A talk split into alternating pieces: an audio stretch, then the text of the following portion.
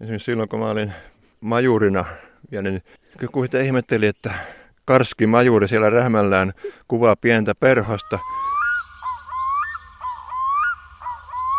Tässä on tutkimattomia asioita vielä, että josta kaikista ei tiedetä, että, että kyllä siinä jotakin outoa on ja sen tähden tämä on Suomessa niin paljon sitten kadonnutkin ja hävinnyt, kun ei niistä tiedetä oikein kaikkia.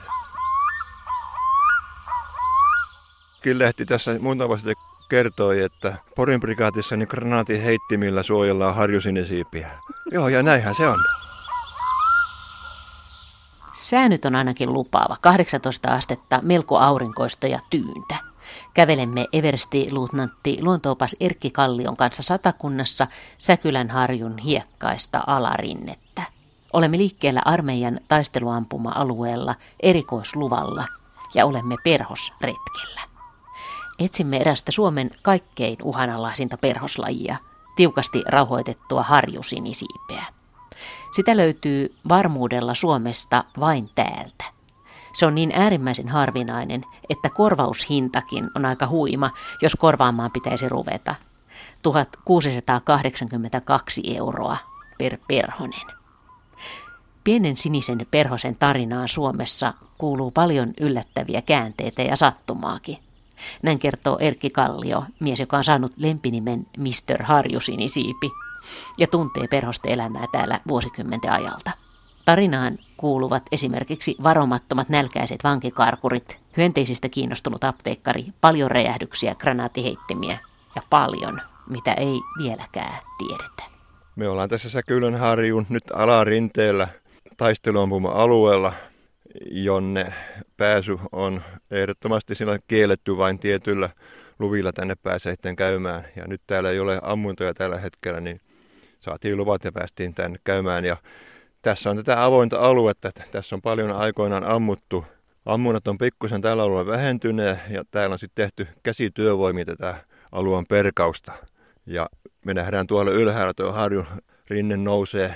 Se korkein kohta on siellä 145 metriä. Kun tuossa sitten 50 päässä on Säkylän Pyhäjärvi, niin se pinta on 45 metriä merenpinnan yläpuolella, että sieltä on 100 metriä tänne nousua, että aika paljon. Ja mäntyä tässä pääasiassa sitten ollut. Ja tämähän oli vuonna 1948 paloi tässä noin tuhat hehtaaria. Tämä oli aivan avoimena ja nyt pikkuhiljaa tämä on sitten kasvanut, että, mutta ei tuon enempää mitä tuolla harjun päälläkään nähdään, että aika hitaasti kasvaa. Miten se silloin palo? No tuolta Köyliön varavankilasta niin toukokuun lopulla pääsi kaksi vankia, lähti karkuun ja, ja heillä tuli sitten nälkä löysit variksen pesään ja rupesivat niitä variksen munia siinä sitten valmistamaan ja siitä pääsi karkuun ja noin tuhat hehtaaria meni. Aika erikoinen tarina. Ja yhtenä tämän tarinan jatkona on sit se, että tänä päivänä täällä on harjusinisiipiä. Kyllä näin on. Kun se oli avoimena niin pitkään, niin sitten Porin prikaati siirtyi tänne vuonna 1963 alkaen Turusta ja prikaati jo tiesi silloin täällä, mun esikuntapäällikkö silloin, että täällä on tämä harjusinisiipeä, niin tässä tehtiin jo pieni suojelualue heti. Ja sitten prikaatin toiminnan ansiosta tämä alue on pysynyt sopivasti avoimena ja sitten on säilynyt tämä harjusinisiipi, jota ei missään muualla Suomessa ole. Milloin se harjusinisiipi ensimmäistä kertaa löydettiin täältä? Joo, ensimmäinen havainto on vuonna 1945. Silloin Säkylän apteekkari Max von Sanz teki havainnon ja mutta toki tämä perhonen täällä on ollut sitten jo vuosisatoja, ehkä vuosituhansiakin, mutta ensimmäinen havainto on vuodelta 1945. Hän oli perhosia tunteva apteekkari vai? Joo, hän oli tämmöinen hyönteisharrastaja. Minkä takia just tämä paikka, minkä takia harjusinisiiven näkökulmasta tämä on niin hyvä? Tämä on lämmin, aurinko paistaa tähän rinteeseen lämpimästi ja sitten kaiken A ja O on tämä toukan ainoa ravintokasvi, kangasajuruoho. Sitä on täällä paljon ja jos sitä ei olisi, niin ei olisi harjusinisiipeäkään. Se on ehdoton vaatimus. Se on aivan ehdoton. Milloin sä oot itse nähnyt ensimmäisen harjusinisiive? Olin täällä varusmiehenä, niin 69 tulin ja sitten muista kyllä sitten Vänrikiksi tänne varusmiespalveluksen jälkeen, niin kyllä se oli silloin 70. Eli siitä nyt sitten alkaa olla jo, no juu, aika pitkä aika. E, onko se hassu, tai onko se koskaan ihmetellyt sitä, että sä oot näin pitkään jaksanut olla kiinnostunut harjusinisiivistä? No ei se oikein hassua ole sillä lailla, että kyllä sitä joku niistä vähän, joskus vielä ihmetellee. On täällä myöskin kuvakoon, myöskin luontokuvaaja ja esimerkiksi silloin kun mä olin majurina Ja niin kuitenkin ihmetteli, että karski majuri siellä rähmällään kuvaa pientä perhosta, mutta ihan positiivisesti näen sillä lailla esimerkiksi ihmiset, jotka on tämä ottaneet, että minun tämä luontoharrastukseni ja tämä perusharrastuksenkin, että, että ei siinä mitään. Että. Mutta onhan siis muitakin sotilasuoralla olleita tai, tai ainakin puolustusvoimissa varusmiesaikana olleita luontoharrastajia, joista kerrotaan kaikenlaisia tarinoita, miten siinä välissä on tehty vähän luontokartoitusta tai ainakin tarkkailtu ympäröivää luontoa silloin, kun on aikaa riittänyt. Joo, kyllä näitä on ja esimerkiksi on moni lintuharrastaja, niin se anoo tuonne uuttoiseen pääsyä varusmiespalvelukseen, että sai siellä tarkkailla sitten samalla lintuja, kun siellä vartiotornissa oli, tarkkailtiin niin samalla lintuja katsoa ja kiertää saarella. Että, että täällä Harjullakin on käynyt, kun on sellaisia luontoharrastajia, niin he ottivat minun yhteyttä ja että pääsenkö käymään katsomaan ja mukaan ja totta kai se onnistuu, että kun tämmöisiä aktiivisia on ollut. Sä oot kiertänyt myöskin maailmaa rauhanturvatehtävissä, niin sulla on kulkenut tämä luontoharrastus mukana silloinkin, vai mitä?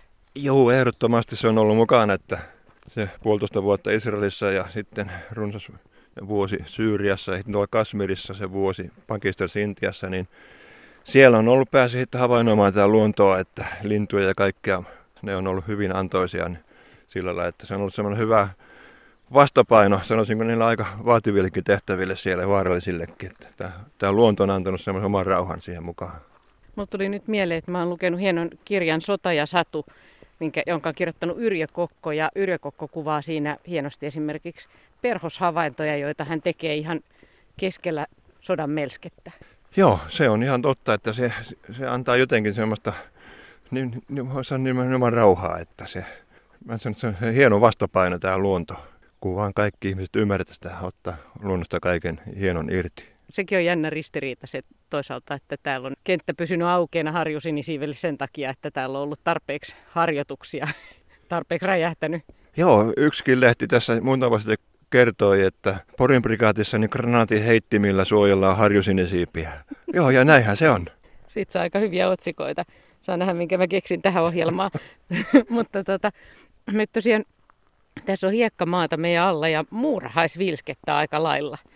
Jonkinlaista kaveria tästä menee aina vähän väliä tonne maan alle. Nämä on siis jotain muita muurahaisia kuin kekomuurahaisia.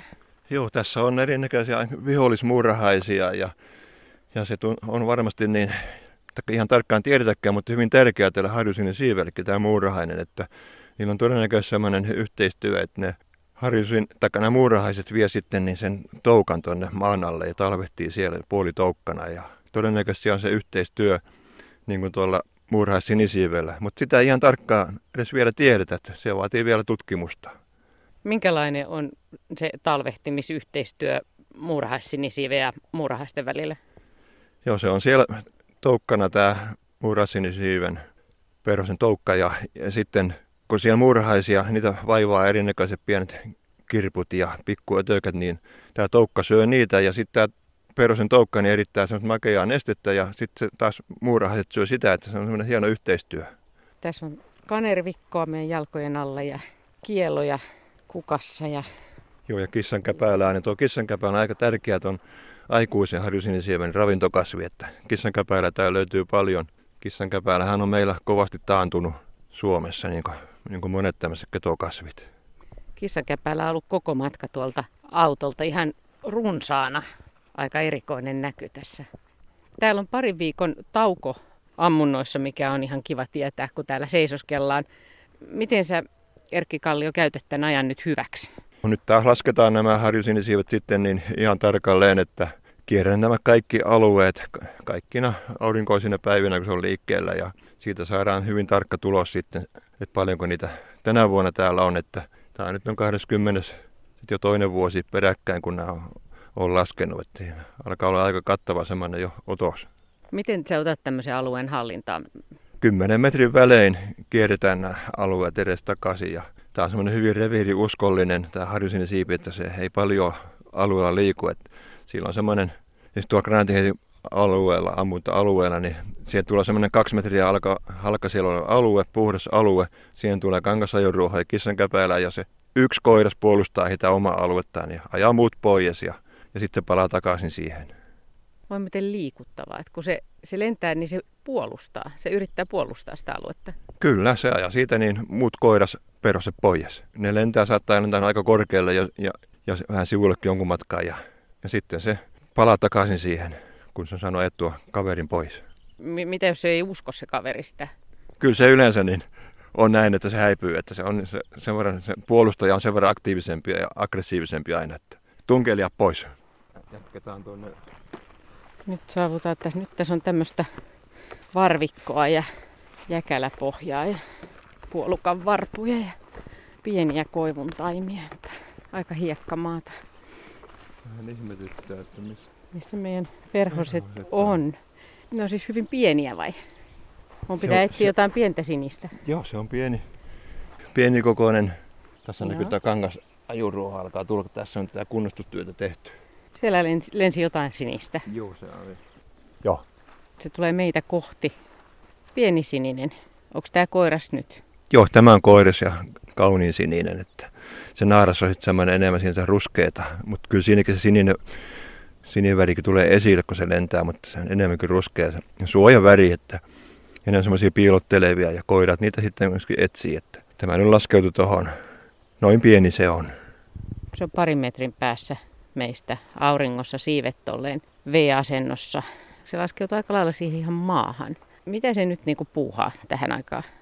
Siinä nyt tuli toinen. Siinä tuli toinen. Joo, ja nyt näetkö sä, nyt ne lentää yhdessä tuolla. Nyt sitä Joo. nyt ne käy vähän taistelua tuossa reviirissä ja to, toista pois tästä alueelta. Se varmaan tuo äskeinen koiras palaa takaisin, että kyllä niillä nyt tällä hetkellä ne on, että naaraan etsintä siinä tärkeimpänä. Että pitää naaras löytää ja paritella ja jatkaa sukua. Harjusinisiippiä on varmaan aika harva suomalainen nähnyt, kun niitä tosiaan on vain täällä. Vai onko niitä muualla?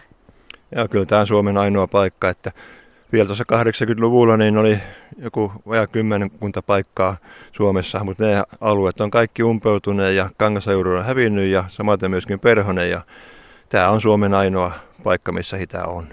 Minkä verran tiedetään tai arvaillaan sen historiasta, että milloin harjusinisiippi on, on tänne Suomeen saapunut?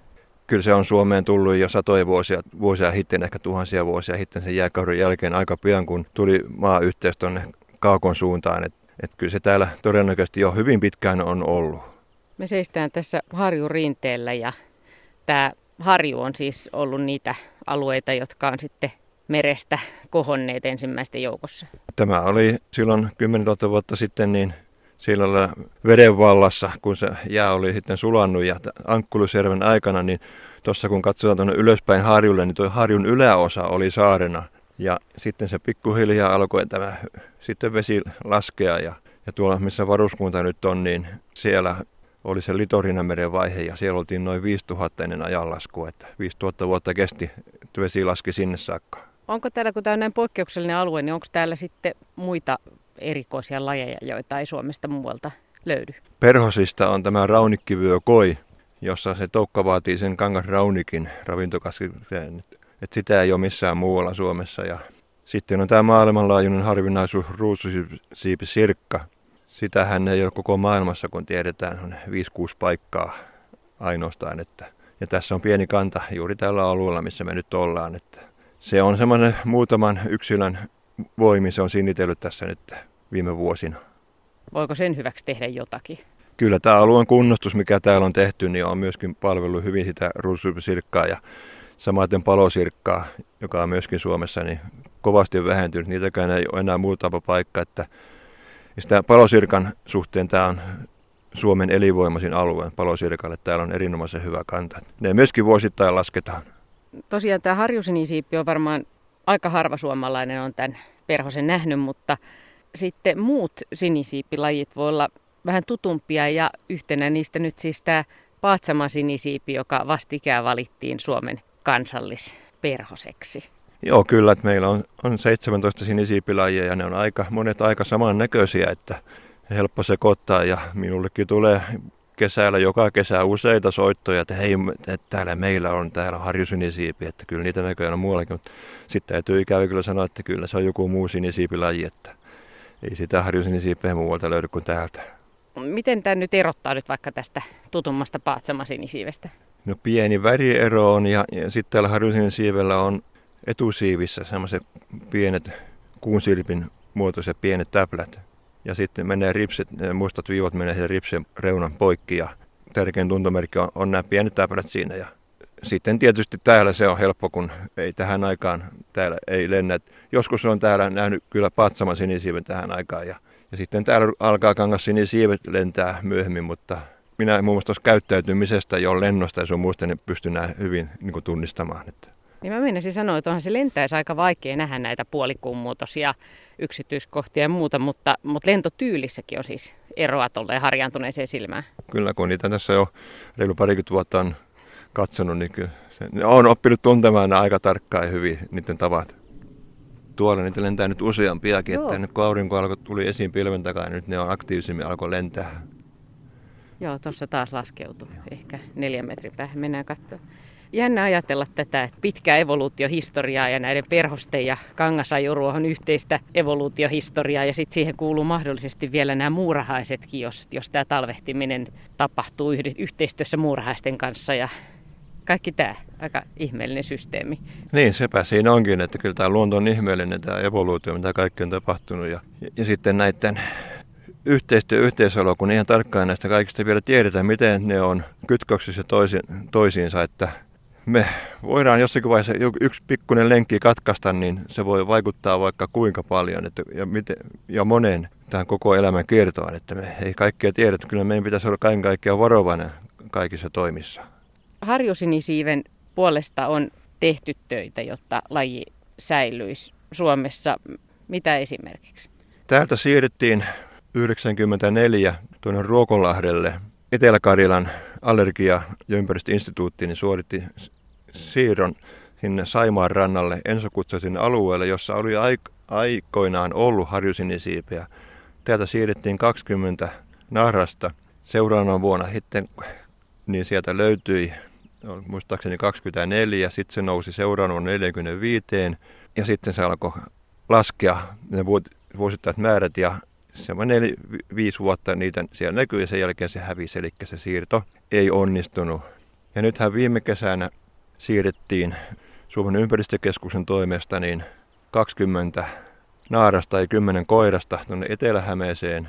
Ja siellä nyt on seuranta päällä ja siellä on muutama yksilö on näkynyt, että sitten aika näyttää, miten se niiden kanssa käy, mutta itse olen hyvin pessimistinen sen suhteen, että siellä se kanta nyt lähtisi kasvuun ja pahaa pelkään, että ei, ei se siellä ota kasvakseen se kanta.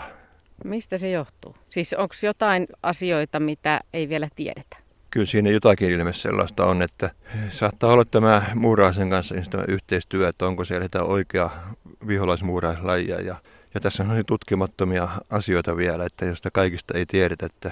Moni luontoharrastaja, perhosharrastaja varmaan haluaisi nyt seistä tässä paikalla, missä mä seison, kun mä parhaillaan pääsen näkemään parin metrin päästä harjusinisiipikoirasta, kun se tuossa auringossa leukottelee ja siivet hohtaa hienon sinisenä.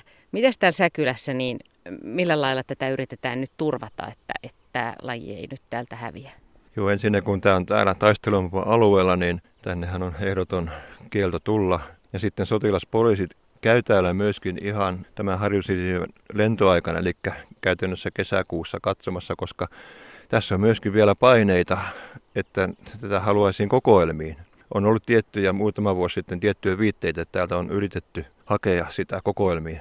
Ja sen tähden tehdään muun muassa vartioidaan tätä aluetta. Ja, ja sitten on, on todellakin, niin kuin mainitsit, on perusharrastajia, jotka ei koskaan harjusinisipen nähnyt ja haluaisivat nähdä ja myöskin päästä kuvaamaan sitä osaa, niin minulle tulee kesäaikana niin soittoja jatkuvasti, että kun he tietävät, että minä tänne pääsen erikoisluvilla, niin pääseekö mun mukaani käymään täällä ja nauttimaan tästä ihanasta perhosesta. Pystytäänkö tämä paikka pitämään auki niin, että perhonen tässä tällä rinteellä nyt jatkossakin pärjää? Tämä vaatii työtä. Niin kuin tässäkin nähdään, niin muun muassa sian puolukka valtaa koko ajan aluetta. Kanerva valtaa aluetta. Kun tässä nyt ei ammuta enää niin paljon kuin aikaisemmin ammuttu. Tämä vaatii käsityötä ihan, että Niistä kaksi vuotta sitten täällä oli vankityövoimaa tuosta Aurasta tekemässä metsähallituksen. Täällä oli työjohto siihen ja he tekivät erittäin hyvää työtä ja hienosti repivät ja, ja kaatuvat näitä pieniä mäntyjä. Ja kun täällä oli, oli se ammunoista se tauko, niin tämä vaatii tällaista ihan työtä. Miten kun sä oot täällä pitkään ollut vuosia ja vuosikymmeniä täällä Säkylässä ja tavannut varusmiehiä Porin prikaatissa ja ollut täällä työtehtävissä, niin ymmärtääkö varusmiehet yleensä hyvin tämän tämmöisen perhosen suojelun?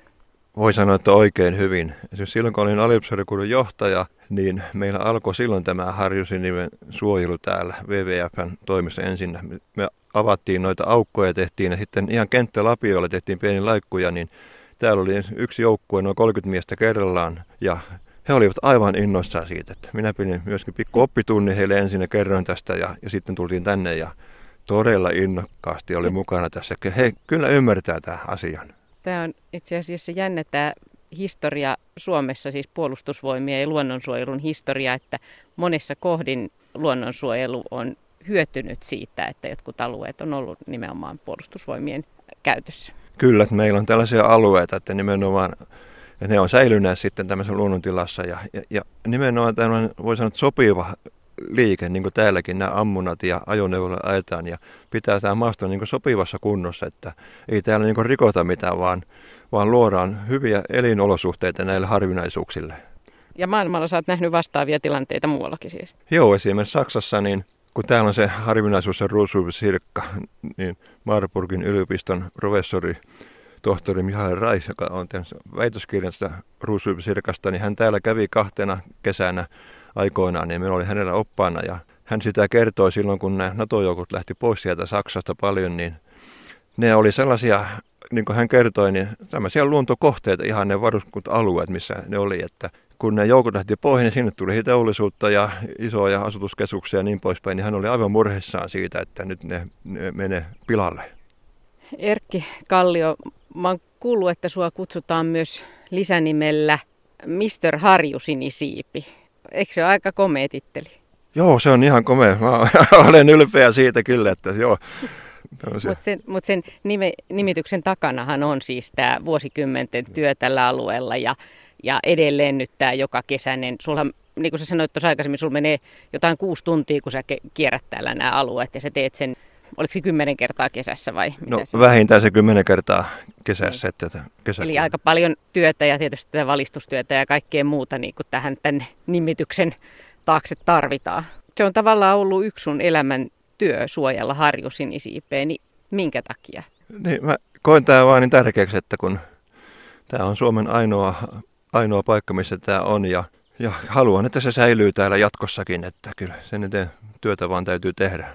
Kuinka paljon nyt tässä rinteessä tai tällä säkyläalueella kaiken kaikkiaan on näitä harjusinisiippiperhosia, näitä yksilöitä? Ei sitä voi tietenkään oikein tietää vai mitä? No, kyllä sen aika tarkkaan osaa sanoa sillä lailla, tietää nimenomaan laskentojen perusteella, että vuosittain kannanvaihtelut on ollut aika isoja.